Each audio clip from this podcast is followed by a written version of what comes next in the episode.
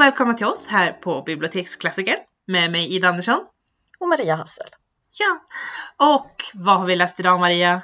Idag har vi läst Mycket väsen för ingenting av William Shakespeare. Ja. Så nu är vi med på banan.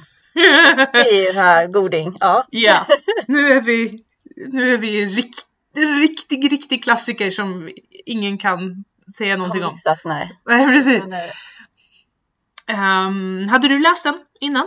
Jag hade inte läst den innan, nej. Jag Nej. har bara sett eh, filmatisering. Mm. Ja. Uh, vilken filmatisering är det du har sett? Eh, det var ju den från 93, Kenneth Ja. eh, Branagh. Ja, Precis. det är väl den som är mest Ja. känd i nutid i alla fall. Ja, precis. Mest känd. Det, den är nog den allra mest kända. Det, ehm, det var den jag... Det var så jag kom in på den här pjäsen också. Alltså jag såg den. Okej. Och då var det såhär, Mm. kan, kan, kan Shakespeare vara så här? Kan det vara roligt? Liksom, och Precis. lättförståeligt. Ehm, för annars är det ju eh, William Shakespeare har ju liksom en, en liten egen position i västvärldens kanon. Om man säger så. Västvärldens eh, litteraturlistor. Eh, han är nog bland de mest välkända eh, dramatikerna som vi, som som produ- ja, precis, som Ja. är producerade. I alla fall, jag, nu, jag kan inte säga någonting om eh, utanför västvärlds, eh, Västeuropa, Nej. eller ja, Europa och alltså västvärldens sfär. Det kan finnas andra som de Mm. tycker är eh, viktigare, men här är han ju väldigt viktig. Framförallt för det engelska språket är han ju enormt viktig, för han, det sägs ju att han uppfann väldigt, väldigt, väldigt många engelska ord. Ja. Ja, han har ju Eh. verkligen en särställning liksom, Ja. i, i det Precis. här. Ja. Eh, Det som är intressant är ju att för att vara en så pass viktig person vet man väldigt lite om själva William Shakespeare. Mm.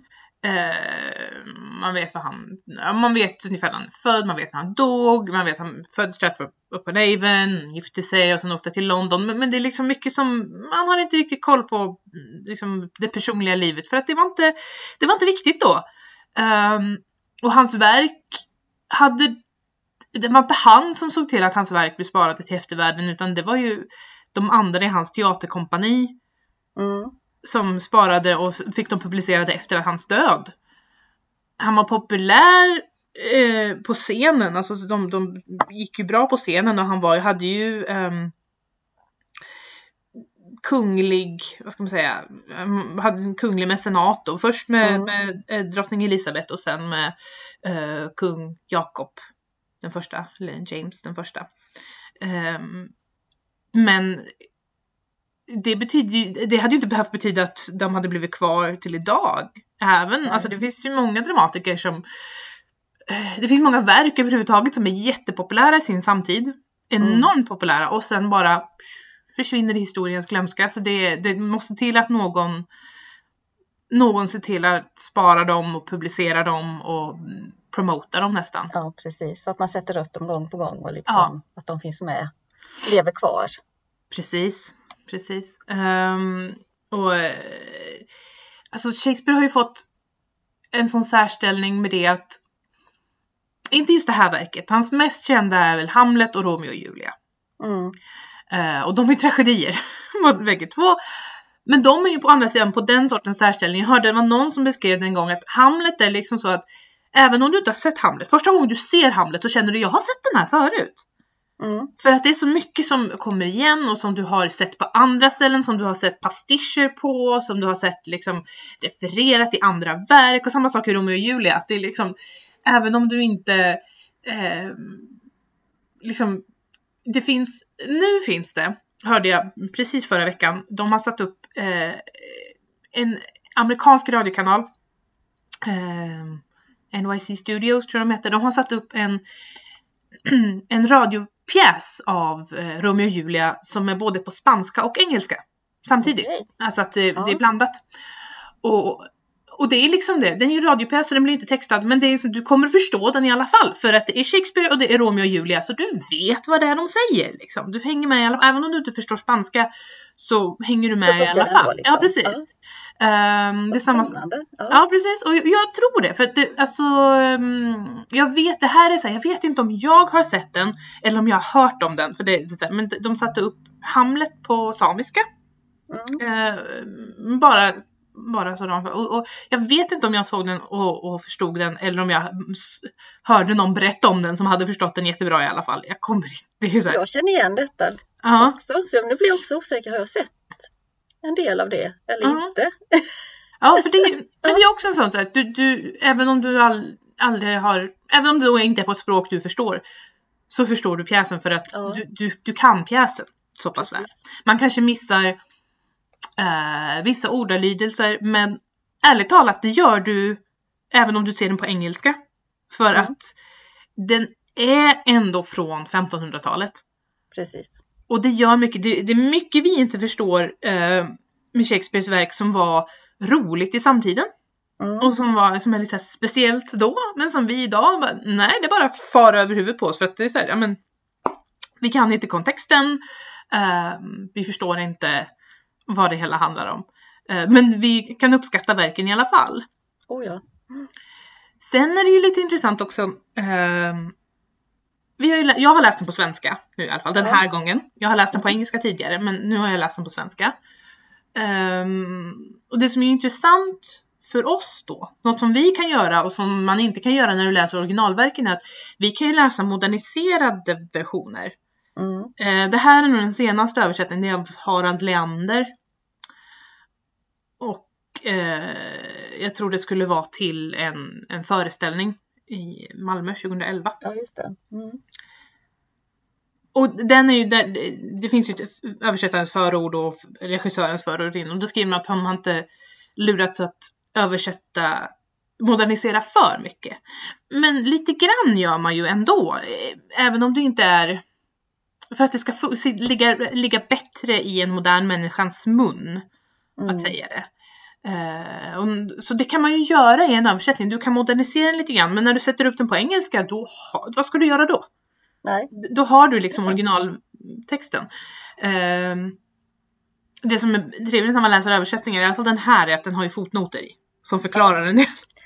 Det var väldigt trevligt och Ja. eh, skönt att få lite extra Precis. material. Precis. Ehm, jag plockade faktiskt fram och bläddrade lite grann i andra översättningar vi har. Tidigare översättningar som vi har Mm. i, i vår katalog. Ehm, och en fastnade jag för. Eh, den är översatt av, eh, det finns en översättning av Åke Olmarks. Mm. som jag bläddrade i därför att Åke Olmarks är lite mm, speciell som översättare. Han var även den som översatte Sagan om ringen Mm. förra gången. Den gamla översättningen av Sagan om ringen är Åke Olmarks. Och den är lite ökänd för han har tagit sig vissa friheter med den. Han har ändrat ordalydelsen lite här och var, så här som det passar honom. Och grejen är den att jag bara bläddrade igenom den så jag har inte läst, alltså jag bara bläddrat för att se.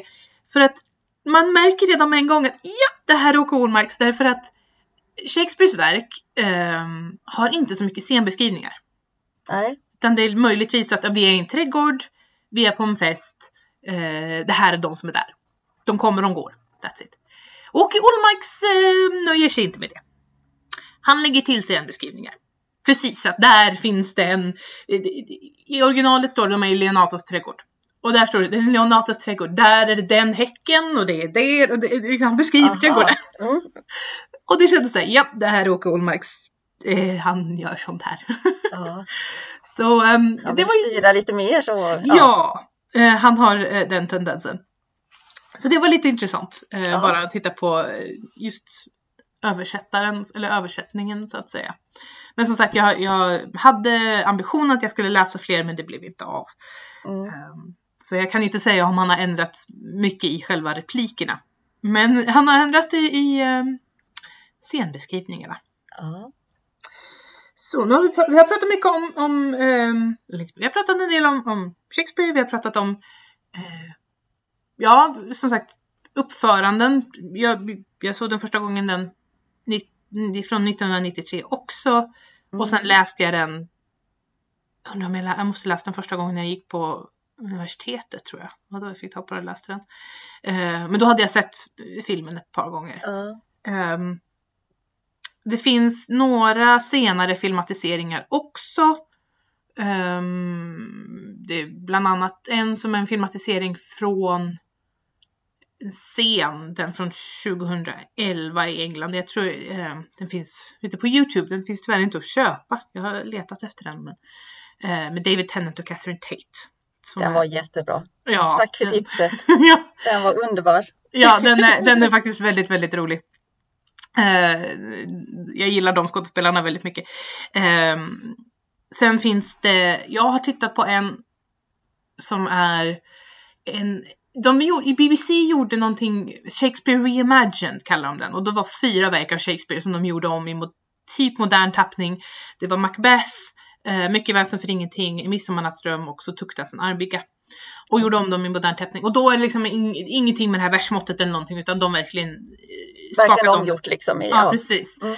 Eh, gjorde om den väldigt mycket så. Eh, Macbeth utspelade sig, det var, vet jag, då var han inte, han är inte kung utan han är restaurangchef. Okej. Eh, han är kock och mördar restaurang, ja, huvudkocken liksom för att själv bli. Något sånt där. Men, men Ja. eh, så den, den har jag sedan tidigare och eh, den såg jag om den då, Så mycket väsen för ingenting, där de är Beatrice, det utspelar sig på en tv-station, en sån här lokal eh, nyhetsstation där alla jobbar. Eh, vilket var, den, ja den, den, den är ganska bra den också. Ja. Eh, men den är ju lite mer, den är friare, mycket, mycket, mycket friare. Eh, vi kan återkomma till på vilket sätt. Ehm, ja, har jag sett någon? Ja, det finns en, uh, Joss Whedon gjorde en för, vad kan det ha varit? Måste vara, det var efter 2011, men jag vet inte, jag kommer inte ihåg, 2013 tror jag. Eh, som är helt i svartvit, eh, men är modern. Eh, men han har bara satt den i modern miljö, han har inte moderniserat särskilt mycket mer. Eh, och det var med den här, jag tror den är inspelad i hans hus. Bara, för det är Mm. liksom, casten är den här casten som var i liksom Whedon-universet med, eh, han har ju skådespelare som han mm, tycker om. Ja. Eh, och det är de han har använt igen. Så det, det var lite, eh, ja, den, den, jag vet inte hur, när, jag vet att jag har sett den, men jag vet inte hur. Och jag vet inte när. För jag letade, trodde att jag hade, att jag hade köpt den, så jag tänkte att jag skulle se den igen. Ja. Men nej, det hade jag inte. Så jag vet Ja, för inte. den blir jag lite nyfiken på för jag tyckte det Ja. lät lite spännande så liksom. Ja, Ja, inspelningen. Ja, ja, precis. Jag kommer inte ihåg hur, den, eh, hur jag fick tag på den. Men, men den finns ju också. Den finns säkert att få tag på någonstans. Ehm, och den sätts ju upp eh, på um, teatern hela tiden. Den är ju inte som sagt, den är inte den mest kända. Men den, jag vet inte om den är den mest kända av komedierna kanske. Eh, Jag vet inte heller riktigt. för av komedierna vi har den här och En midsommarnattsdröm tror jag är de mest. Alltså jag tror nästan en Midsommarnattsdröm är mer känd Mm. Va? jo, det kan vara så. Det kan vara så. Men jag, jag tyckte den här var ju väldigt, jag som inte har läst så mycket dramatik om man säger, alltså så, då är detta en väldigt bra ingång. Att komma igång. För jag känner att jag ville bara läsa mer. För att den är ju ganska, den är inte så omfattande och, och ja, liten och tunn men väldigt rolig. Och då, då känner man liksom ofta liksom, mm, jag vill ha mer, jag vill ha mer. Så det, Ja. det kan jag ju tipsa om. Mm. Om man inte liksom, ja. För man tänker ju ofta som du sa det där med William Shakespeare, lite tungt kanske och lite dramatiskt och så. Men eh, han har mycket humor. Ja, eh, definitivt. Ehm, och den här är ju mycket humor som som man som en modern ehm, en modern läsare, åskådare kan ta till sig. Precis. Det, kan, det, det, det finns ju någon sån här anledning till att tragedierna är det som överlever inom eh, dramatiken, inte bara utan vi tittar på de antika verken så är det tragedierna som överlevt, är för att eh, humor åldras. Mm. Eh, Det, det- är lite svårare. Ja. Ja. Men jag tror att det kan bero på vad det är för typ av humor också. Mm. Eh, det finns nog säkert inslag i den här som vi inte tycker är roliga längre som de tyckte var hur roligt som helst när den sattes upp liksom första gången. Men sen finns det ju andra saker som känns eh, mer universella. Alternativt att Shakespeare är ju mycket i själva texten. Ja, men det, i och med att det finns inga instruktioner för hur saker och ting ska utföras så ligger det väldigt mycket på regissören och skådespelarna sen. Ja. Eh, eller alternativt läsaren när man bara läser dem. Men det är svårt att läsa dramatik, det är det. Mm. men ehm, ja. eh, så det kan göra, med- du kan modernisera dig på så vis att du, hur, hur reagerar folk, vad har de för minspel, eh, hur sa de det här och så vidare. Så det är lite intressant. Um, ska vi gå in, här kan man ju faktiskt gå igenom handlingen. Ja, Det finns en handling i den här. det finns en handling, ja precis. Ja. Eh, vill du göra det? Oj, jag kan ju prova, sen får du lägga till för att det är ju alltid det där jag mm, Ja. tappar bort mig. Men som sagt, det är ju en romantisk komedi kan väl börja med att lägga ribban Mm. där, liksom vad det handlar om. Så det är ju egentligen eh, det här unga kärleksparet Claudio och Hero som är ja, det är ju det huvudspåret, fast ändå blir det ju inte det utan eh, Mm. Ja, det är lite invecklat som ofta komedier är, att ofta är Ja. flera spår så att säga. Eh, För vi har också de här eh, Beatrice och Benedikt som Benedikt är väldigt, vad ska man säga, en inbiten ungkarl. Så, han ska ju aldrig gifta sig. Och Beatrice är väldigt självständig. Men ändå deras vänner tycker sen då att de ska liksom tussas ihop på något vis. Så det finns en kärlekshistoria där också kan man säga. Eh, och själva historien börjar ju med att eh, Don Pedro, vad är han, prins i Aragonien eller vad var han? Ja, Ja, någonstans ifrån i alla fall som kommer med sitt, eh, sitt gäng kan man säga. Eh, till eh, Sicilien, Messina, där eh, den här Leonato är guvernör i Messina och de får liksom stanna över hos honom, bo hos honom i hans palats eller vad man ska säga. Och eh, ja, vad händer egentligen? Jo, Claudio får ju liksom bli betuttad i Hero Mm. eh, som är Leonatos dotter. Eh, och hon fattar ju tycke för den här unga stiliga karen också då. Eh, och eh, Benedikt är också med i det här följet, Don Pedros följe. Men jag får ju den uppfattningen att, att Benedikt och Beatrice har träffats innan. Ja, Eh, Jag vet inte om det riktigt kom, eller om det bara är en förförståelse eller om det på något vis kommer. För de munhuggs ju hela tiden, precis som att de har haft lite historia i före ja. och, och så. Men eh, mm, ja det jag finns tillägga något. Alltså det finns ju just med det, det är, de känner varandra sedan tidigare, det, det är ganska, men, men det finns ju även ett litet underförstånd, alltså man kan läsa en sån för, för Beatrice säger att hon lånade Be, Benedikt sitt, sitt hjärta och fick ingenting tillbaka. Just det. Så det är nästan som Mm. att de har haft någon form Haft av någon liten eh, ja. flört eller någonting. som inte har gått så bra. Precis. Så. Jo, men det är så. Ja. Ja, eh, och sen är det ju det krånglar ju till det lite för de, de har ju liksom eh, fester där de har masker på sig och så här. Mm. Alltså det är maskerad typ. Eh, och då, hur är det? Är det Don Pedro får ju för sig då att han ska liksom ehm, ja, det är så onödigt krångligt så det är få inte liksom kontakta eller liksom vad heter det mm, få till det med Hero. Fast han Mhm. ska vara ut, han ska ju vara eh, istället för Claudio då i hans roll liksom. Så Ja. hon ska ju tro att det är Claudio och liksom han gör det för Claudios skull. Så jag förstår egentligen inte varför Claudio inte kan göra det själv men eh, det, det får man inte riktigt någon förklaring till. Men det bara är så, det ska vara lite krångligt tror jag. Eh, Så att det börjar ju redan där att det är lite invecklat just att det, det, det är lite mycket personer och sen är det de, de här maskerna som man inte hänger med riktigt.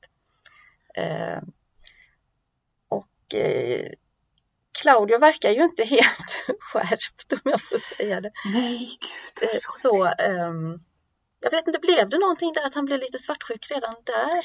Ja, men där har? Ja, för där har vi ju, eh, vad ska man säga, eh, den elaka i dramat. Eh, Ja. Don John som ju är Don, Don John. eller Don Juan som han översatts ibland till i svenska. För Precis. att försöka hålla det koncist vad vi ska för eh, språk på namn. Eh, som är Don Pedros oäkta bror som har Just legat i konflikt men nu är de sams. Eh, men Don John är inte jätteglad för det. Eh, han, är, han, han är bara ond. Det, det är Ja. liksom, han har inga andra karaktärsdrag förutom han Nej. är ond och han vill vara det. och han bestämmer sig för att han ska inte, han ska förstöra det här Så det är han som liksom viskar till Claudio att ja men Don Pedro vill ha Hero för sig själv. Just det. Han börjar redan där ja. Så Ja. ung var han. Det hade jag glömt. Ja han försöker där. Det kommer ju med där med Ja Don John. precis. Lägger sig i lite. Ja just det, så var det. Men det blev i alla fall bra mellan Claudio och Hero. De, ja, det är liksom eh, Heros pappa Leonardo, han liksom tycker det här eh, blir bra. Så de ja, blir förlovade, vad man ska säga, liksom lite så. Eh, och hur, vad hände sen nu då? Ja du, det är så mycket intriger så ibland så kommer man inte ihåg vilken ordning det händer. Det är väl då eh, Don Pedro bestämmer sig för att han ska tussa ihop eh, Beatrice och Benedict. ja, just det. Så är det ja. Så det, De ska också. Mm. Mm, För där börjar liksom spåren. Don Pedro bestämmer sig för att han ska tussa ihop Beatrice och Benedict och Don John har ju misslyckats med det här sättet att få isär Claudio och Hero men han, Ja. har, han har en ny idé. En av hans Han kumpaner plan, ja, har, en, har en ny plan. Så det, det är två planer som sätts i verket där av de två bröderna. Det är det ja. Mm. Ehm, eh, så. Och sen följer väl det, sen följer den de scenerna där de ska övertala först Benedict och sen Beatrice att den andra är kär i dem så att de ska bli kära Ja. i den andra. Ehm, eh, de, det är väl de mest hum- humoristiska, eller de kan vara de mest humoristiska scenerna i, i eh, några av de mest humoristiska scenerna i dramat. Beroende på hur det spelas. Men Ja, ehm, i stort sett varenda, nästan varenda eh, uppsättning jag har sett av de här vi har pratat om så har de valt att göra det lite slapstick av det. mm. Eh, det här Mm. för att ja, de, den andra måste ju gömma sig men den måste ju titta fram lite då och då för att vi ska komma ihåg att de är där ja och se hur de Man reagerar. fattar liksom att de hör vad de säger och vice versa. Liksom så. Men de ska ändå inte synas. Så att, ja, det blir väldigt komiskt. Mm. Helt Eh, klart. Och där finns det ju som sagt, det finns ju inga scenbeskrivningar utan där är det ju Nej. helt hur regissörer och skådespelare har valt att göra det. Och diverse- den, den, den, bland det mest slapstickiga måste ju vara den vi, vi pratade om den från 2011 med, med Tennant och Tate som är verkligen Ja, den är verkligen, alltså den går all in. Alltså den, ja, men den är helt underbar verkligen. ja. Eh, Så det, det in- så det är liksom det jag har framför mig hela tiden. ja, kanske Nej, men lite det är det. ja, mm. Den ehm, eh, innehåller både ehm, färg på fle- alltså målarfärg på fel ställen Ja. och även en form av eh, jag ska säga, hissanordning eller så här, sele för att åka upp i luften. Ja. ja. Men det är då, då, då, de lyckas övertala Beatrice och Benedict att de är, är kära i varandra. ja, så de har ju de eh, tankarna liksom i alla fall. Och Ja, det ställer Eh. till det lite så de börjar fundera själva lite, vad känner jag? Ja. ja, ja. precis. Ehm, och kom fram till jo, jo, det, det, det, så här ska vi köra. Va, vad händer sen? Nej, vad hände sen? Sen... Eh, jo, men det är väl planering för... Alltså de ska ju gifta sig, Claudio och Hero. Och... Eh, men då är ju Don John där igen och eh, ser till att... Hur är det nu? Det är en av hans medhjälpare Mm. som... Eller det är väl egentligen han som också för, för, liksom tipsar om att vi kan göra så här att jag kan... Han är väldigt tjenis med en av eh, Heros eh, kammarjungfrur, Mm. är det väl. Så han ska väl se till att eh, att Claudio ska komma dit och se henne fast han ska tro att det är Hero. Ja. Att hon är då, eh, ja, bedrar honom med nå- någon annan fast det är ju då den här medhjälparen som är där då. Eh, Så det, är också väldigt invecklat där och hur de ska göra och så här. Och... Men som sagt, Claudio är ju inte helt skärpt så att eh, det, det, det liksom blir ju så att han tar ju väldigt illa vid sig och tror att eh, nu, ja, Hero Mm. är dum. Men eh, samtidigt så är han ju, alltså han ska ju fortfarande sådär genomföra, eller bröllopet ska fortgå. Sen ska han komma dit och, och så där skämmer han ju ut Hero.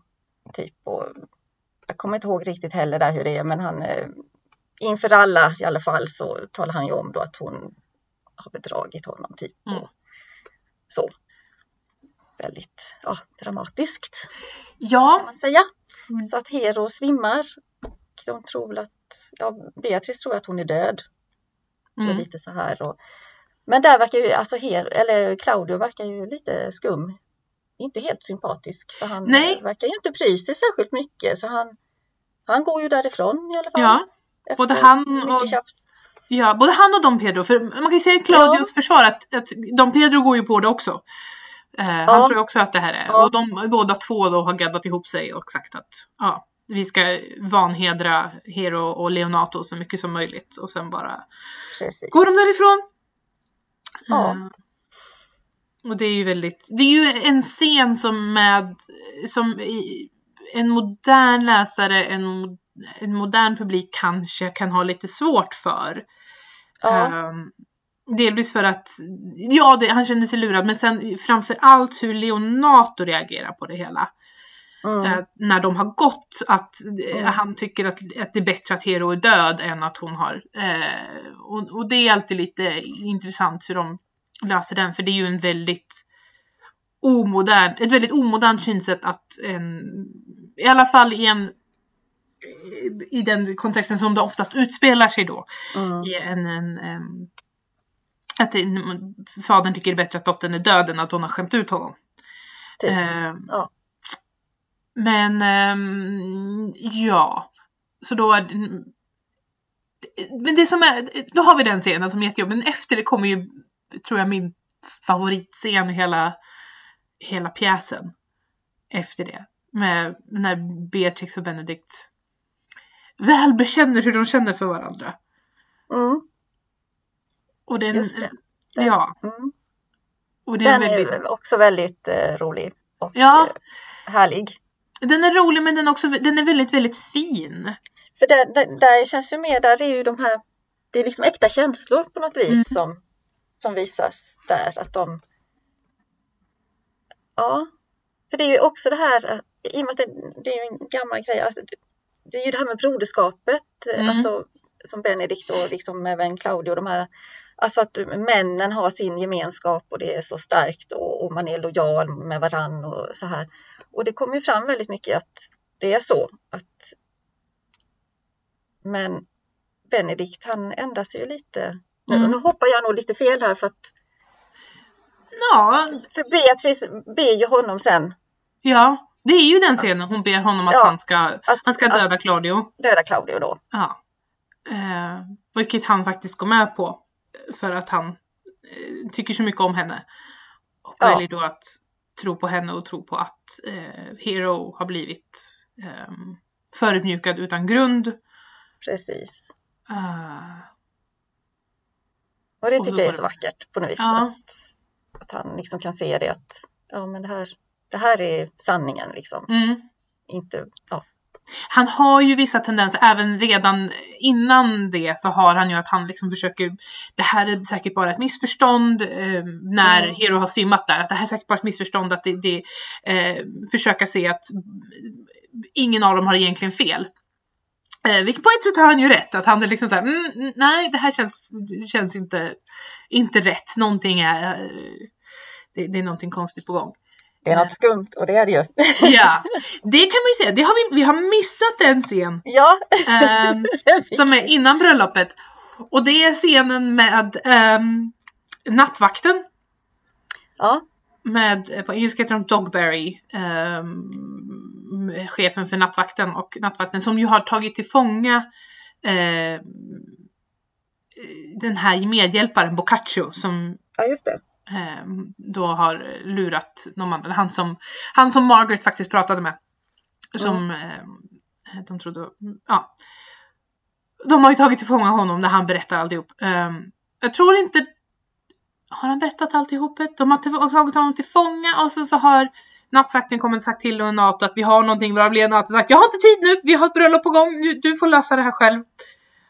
Och så mm, de gör nog, om de gör, jo de gör intervjun efter bröllopet, det gör man får se då Mm. intervjun. Och just den här nattvakten är ju eh, ett speciellt element i... Det kan man säga. Eh, det är nog det närmaste. eh, det är nog den det, på ett sätt är det en väldigt, väldigt låg komik och samtidigt är det väldigt hög komik för att men mycket, mycket del av komedin går ut på att nattvakten och Dogberry framförallt pratar jättekonstigt. Han, han, han, tar, han, han tar ord som betyder någonting helt annat och eh, liksom missanvänder dem hela tiden. Mm. Liksom. Det blir fel hela tiden. Ja. Ja. ja. Men han är väldigt allvarlig för han tror att han säger det. Han är väldigt pompös. Ehm, och egentligen otroligt inkompetent. Oh ja, Ehm, verkligen. och ändå så är det han som lyckas lösa alltihopet. Mm. Ehm, så det är ju lite intressant. Ehm, så det får vi ju se när han intervjuar och sen då hur... Ja, vad, vill du fortsätta? Vad händer sen när, de, när det väl har... När, när, när nattvakten har fått reda på vad som har hänt? Nu har jag tappat tråden. Det, nu ska vi se, vad är det som händer sen? det, det, det här märker man, det är väldigt mycket intriger hit. Ja, det är Så det. ibland har man svårt med ordningen. Ja. Eh, men jag tror det är... Sen kommer vi tillbaka till Claudio och Don Pedro som väl ska åka därifrån antar jag. För att de har ingen anledning att vara kvar. Jag vet inte. Nej, Ehm. det är lite löst tror jag. Ja, eh, det är lite dålig stämning också. Ehm, Ja. ehm, och hur Leonato och hans bror kommer och ska försöka utmana dem och de nästan bara liksom viftar bort dem. Och sen kommer Benedict och i stort sett skäller ut dem. Och utmanar Claudio på duell. Mm. Säger upp sig från eh, sin tjänst hos Don Pedro. Och sen dyker, när de står då med allt det här och Benedict går därifrån, då dyker nattvakten upp. Och Don Pedro och Claudio får reda på alltihopet. Hur eh, illa det har gått, var, hur de har blivit lurade. Och sen kommer Leonato och Antonio tillbaka och eh, för de har också fått höra det då. Mm. Och nu ska ju, nu måste ju Claudio, han har ju dödat Hero för ingenting. Så Mm. då helt plötsligt är det fruktansvärt. Vackra Hero, underbara men det Hero, fantastiska Hero. Där, då bara faller han ihop liksom. Åh gud! Ja, det är det. Jag, jag, har, jag har åsikter om Claudio. Ja, Jesus. Ehm, men då kommer ju... Vill du fortsätta? Hur, va, va? eh, ja, eller ska vi hoppa tillbaka? Alltså, vilken ordning är det egentligen det här att... Eh, för de bestämmer sig ju...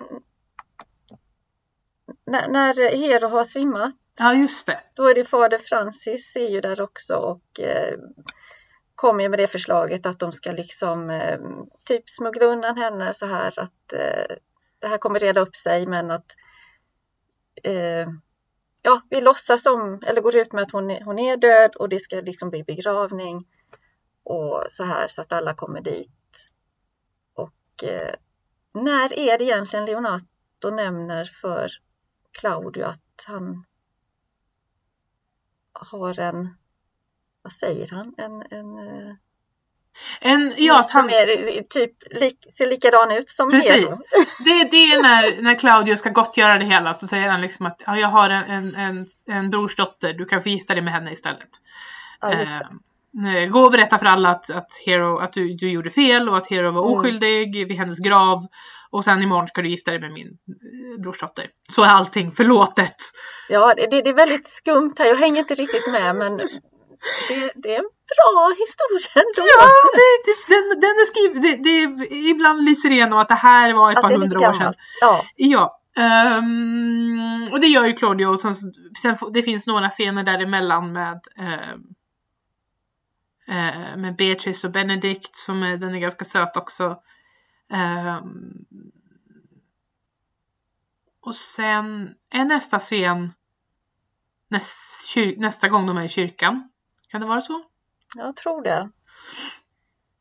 Eh, när, eh, nästa scen är nog när, när Claudio är nere vid graven. Så är det. Den är, jag brukar alltid glömma den för jag tycker den är så Ja. tråkig. Ja, ja men det är ju lite sådär bara, ja, Ja, det, förbi. du måste, Så, ja, precis. Du, må, du måste göra det här. Och sen kommer vi till nästa gång de är i kyrkan för bröllop. Igen. Eh, Mm. där alla eh, kvinnor kommer in maskerade. Och eh, Claudio vill se sin fru men det får han inte göra för han har lovat att gifta sig med henne. Eh, för att, well, eh, han är inte direkt trofast har det visat sig. Ehm, och sen eh, visar det sig att det är Hero som han ska få gifta sig med. Så hon säger liksom att ah, ja, när jag levde var jag, var jag din och nu är jag din också. Och så gifter de sig. Mm. Och mm, Beatrice och Benedict eh, eh, har en, lit, en sista liten ehm, konflikt där. Ja, en liten de- uppgörelse där Ja, precis. Ja. Innan de också eh, bestämmer sig för att de ska vara tillsammans. Ehm, och sen även så här bara som en liten eftertanke. Ja, vi har tagit tillfråga Don John, eh, men vi, vi tar det imorgon. Ja, nu ska vi, nu ska vi det. bara ha Mm. roligt och, och gifta oss. Så det är i stort sett. Det är ungefär eh, plotten där ja. ja, precis. Ehm, Lite rätt, lätt rörigt men det, det är så den är. Ja, enkelt. precis. Det- alltså jag har Hero och Claudio är huvudpersonerna i dramat. Ja. På pappret. Mm. Men ärligt talat, i de flesta ö, uppsättningar, de man kommer ihåg det är vilka, vilka spelade Beatrix och Benedict. Och oftast när man tittar på affischer och sånt där så är det de som skådespelarna spelar Beatrice och Benedict, det är de som är affischnamnen, det är de som är på affischen, alltså bilder Mm. och så vidare. Det är alltså, de de- stora liksom. Så. Precis, det är Mm. de viktiga, för det är de som bär dramat. För det är typ de enda två vettiga personerna i hela dramat. Ja. För att det är liksom, de har en det, och de, jag tror de kommer fortsätta, det är därför det här dramat fortfarande känns modernt, på grund av de två. Mm. Claudio och Hero har drivit längre och längre bak för att den kärlekshistorien är liksom inte trovärdig längre. På ett sätt.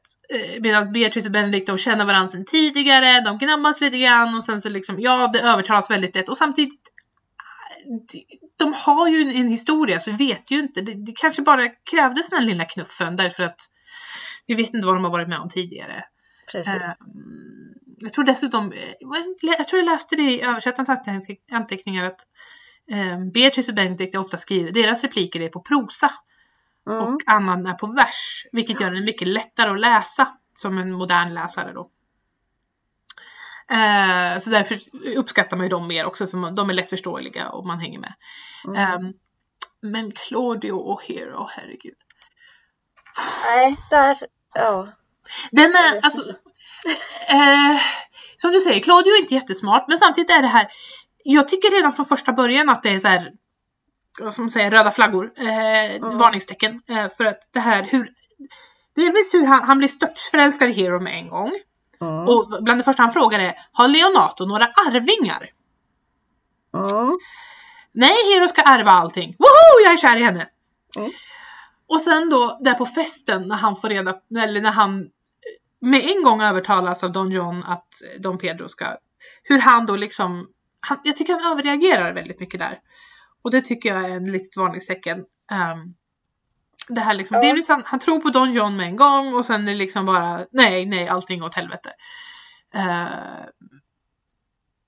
och det, det återkommer ju sen. Det är ju så han öv, alltså ja, man kan ju förstå att han blir liksom enormt sårad när han tror att hans fästmö som han har känt i tre dagar ehm, är kär i någon annan och dagen före deras bröllop och allting. Att det, han är väldigt sårad av det.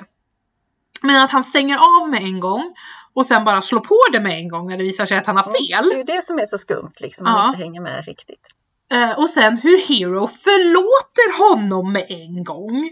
Mm. Det är nästan värre.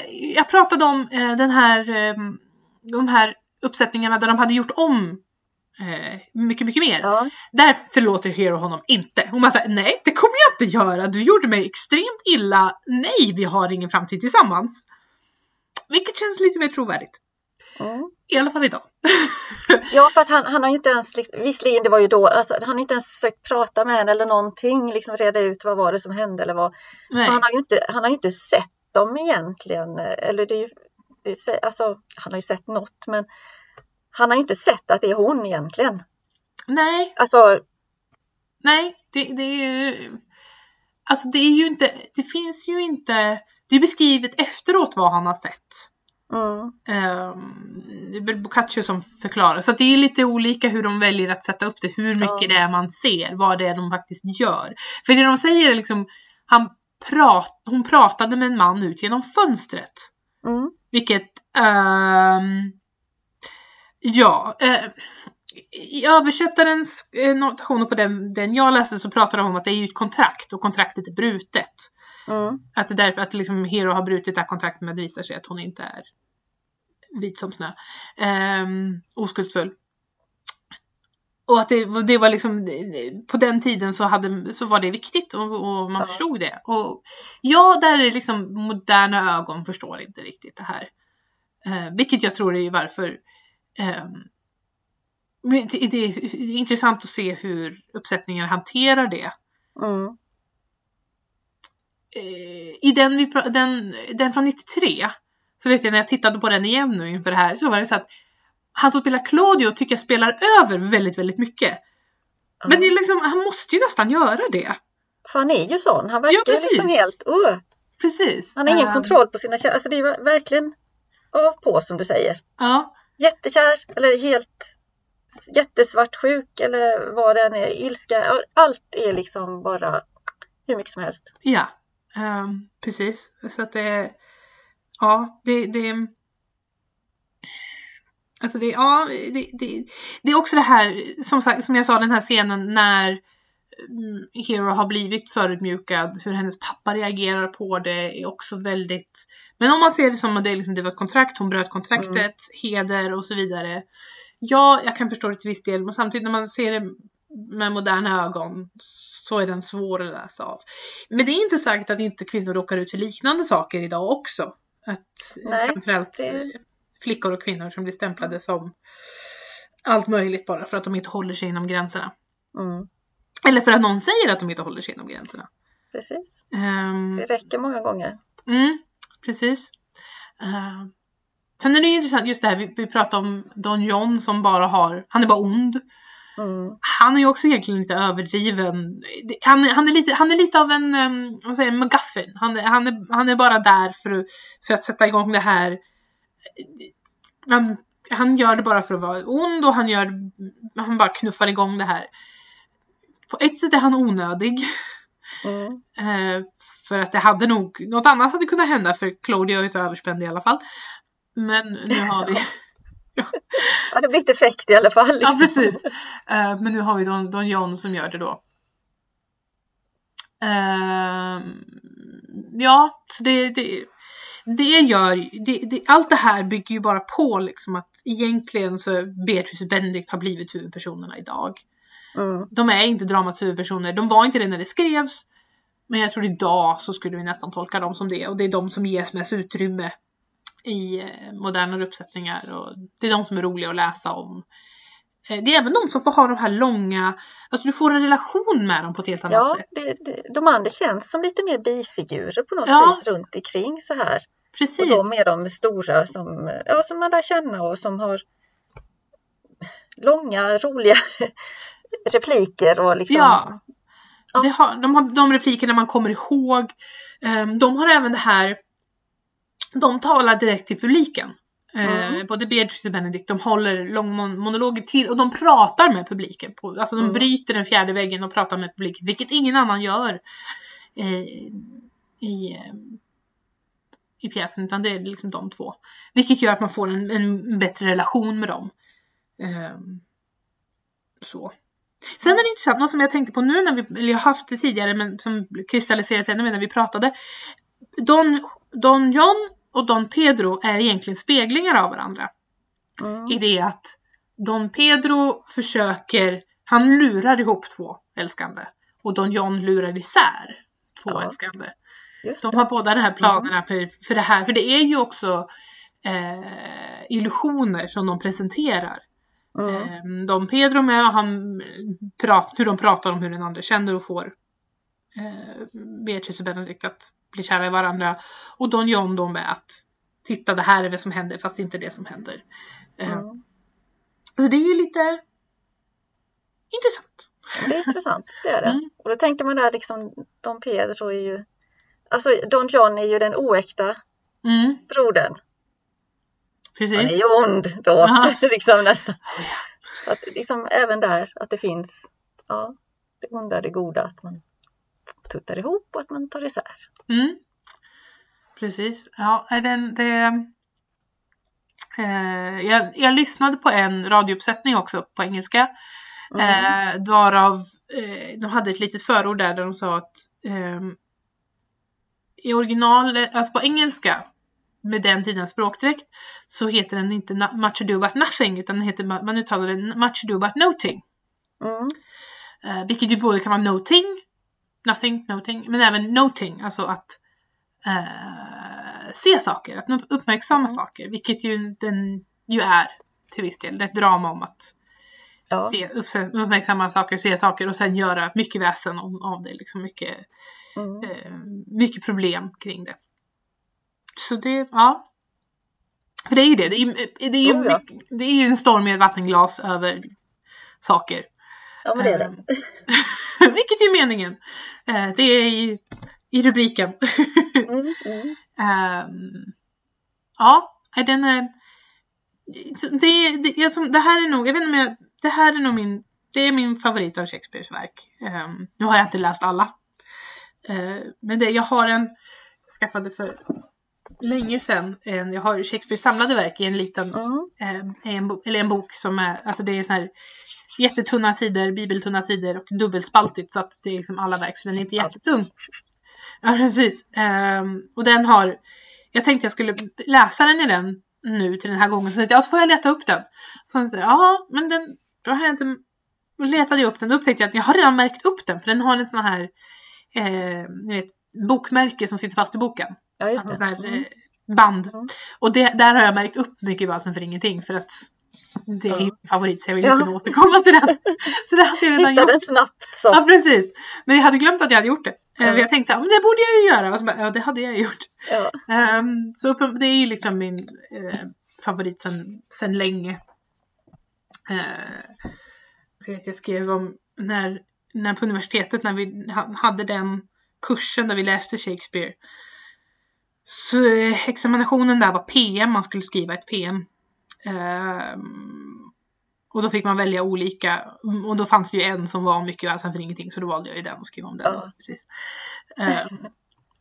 Eh, och jag tror man skulle skriva om några bikaraktärer så naturligtvis skrev jag om Beatrice och Benedict för att Naturligtvis. det är the best. Ja. Ehm, jag tror att kvinnliga bikaraktärer man skulle ha till och med. Så jag kunde skriva om Beatrice. Vilket ju är... ehm, hon, är en väldigt, hon är en väldigt rolig karaktär. Och framförallt är hon väldigt, alltså hon är rolig att läsa idag. För hon funkar så väl idag också. Det här hennes sätt att se på män och relationen med män och... Ja, men det känns modernt liksom. Ja. Att det, hon- hon är ju självständig och tänker och inte det här bara liksom rätta sig i ledet utan hon, nej. Nej, det, det- är sympatiskt. Ja, det, är det verkligen. Um, alltså hon... Ja, hon, hon, hon, och så har hon så himla roliga repliker som hon får gå igenom. Mm. Bara det här liksom, när någon säger ja men du är väldigt klarsynt. Hon bara ja, jag kan se väldigt bra. Jag, jag kan se kyrkan mitt på dagen.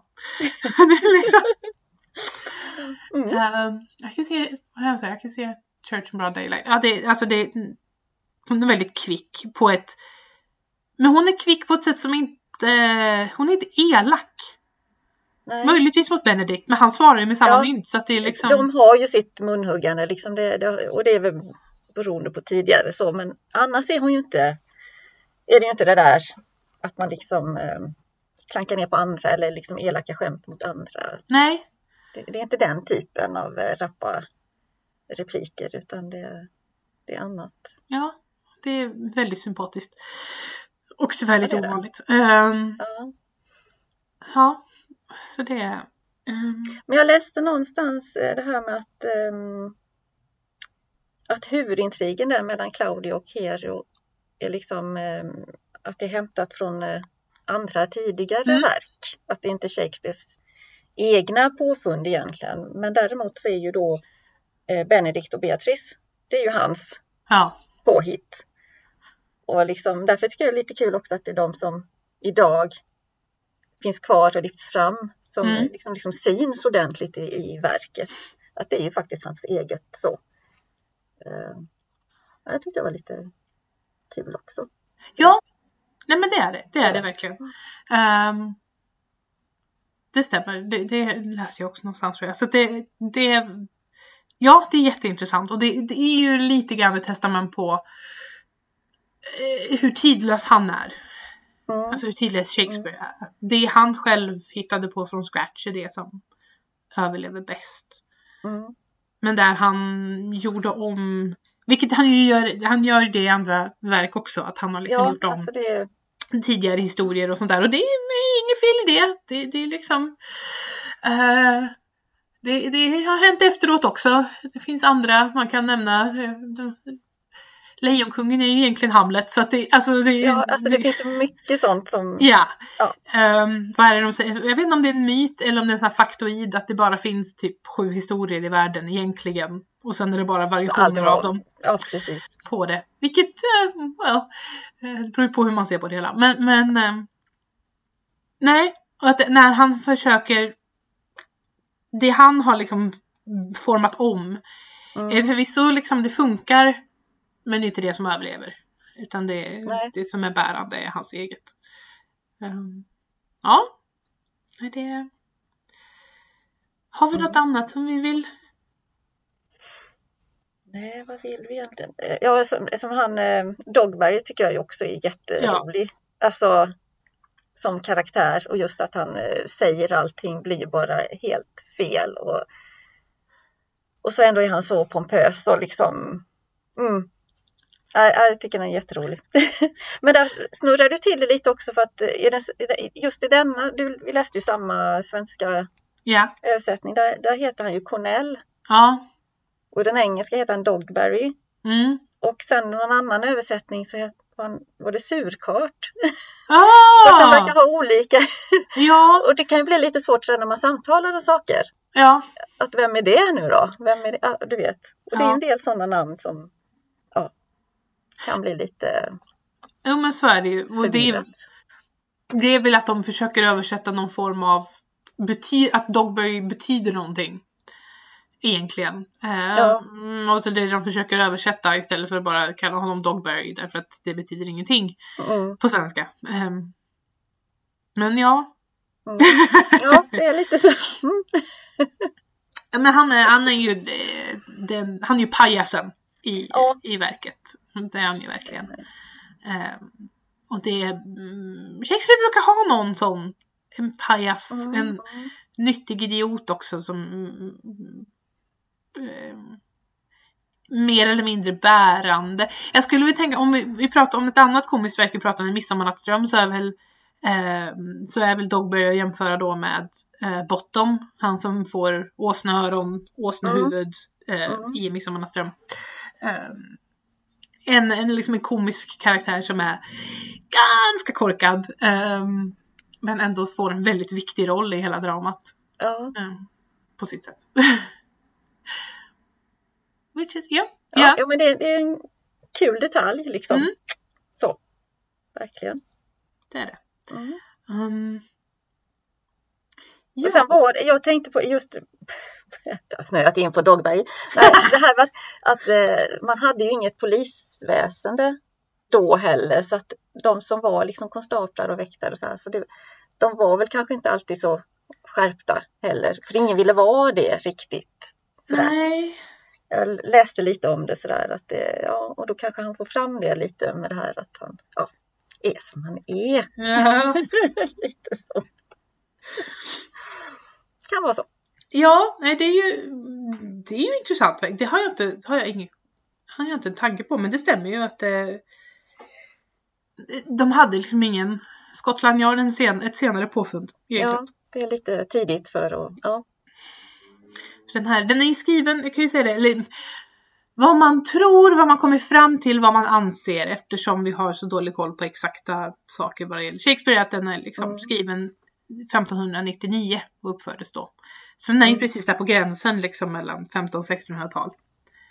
Eh, och ett, jag hade tänkt jag skulle kolla upp det men nu glömde jag det och vilken, under vilken monark den är skriven under. För att Eh, det finns någon teori om att Shakespeare ändrade sitt sätt att skriva när de bytte monarker för de var så olika. Ah, liksom, så att okej, han, ja, eller han, Mm, eller så blev han, ja, han blev ju äldre också så att det var, Mm. men jag tror den här är ändå ganska tidig. Eh, för jag tror den är, in, den är nog är den innan Hamlet tror jag till och med. Så, det, det, jag tror den är ganska, eh, Mm. det är en av hans tidigare verk. Så. Jo men det borde det vara. Han är född 1564, levde mellan 1564 till 616 så att då är det ju, det är 17 år innan han dog. Ja, ja, någonstans där. Nu blev det lite oklart men ja. Ehm, har vi någonting annat vi vill gå in på? Gått igenom ganska bra. Jag tror vi har gått igenom det. Ja, faktiskt. ja. Eh, kan rekommendera den, som sagt. Ehm, Absolut. Oavsett om det är att hitta någon form av uppsättning och, och, och, eh, som man kan se. Ehm, eller eh, även att läsa den. den. Den går att läsa.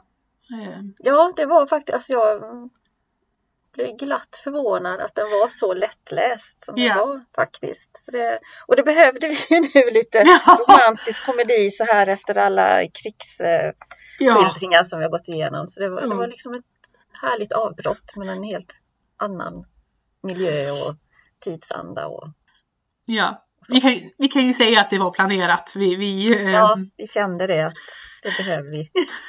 Ett litet lyckopiller där. Ja precis, vi hade den att se fram emot när vi traskade igenom eh, misären av krigsåren. Um, ska vi se vad vi ska läsa nästa gång? Nästa gång, då blir det Allt går sönder av, jag vet inte hur man uttalar det, Chinua Achebe, nigeriansk författare. Mm. Så det blir jättespännande att vandra ut lite Ja, utanför västvärldens Ja. eh, litteratur. det behöver vi göra. eh, Mm. Känner jag. Det har varit, vi har varit väldigt ehm, väldigt eurocentriska fram tills Oh nu. ja. Mm. Ehm, väldigt, väldigt, väldigt. Ehm, jag har inte läst den, här för, den förut. Har du gjort Jag det? har läst den men det är nog ja, ganska länge, sju, åtta år sedan. Så jag Ja. kommer faktiskt inte ihåg så direkt. Så jag, jag får läsa om den. Mm, så det blir... ehm, det, det, som, jag har inte läst den så det ska bli väldigt intressant ehm, Mm. att se ehm, hur, hur den är. Uh, Ja. Någonting helt annat än ny författare, ny bok. ehm, ny litterär tradition kanske? Jag vet inte. Nej, Ehm, det får vi se. så hörs vi då. Tills dess så får ni ha det så bra. Hej då! Hej då!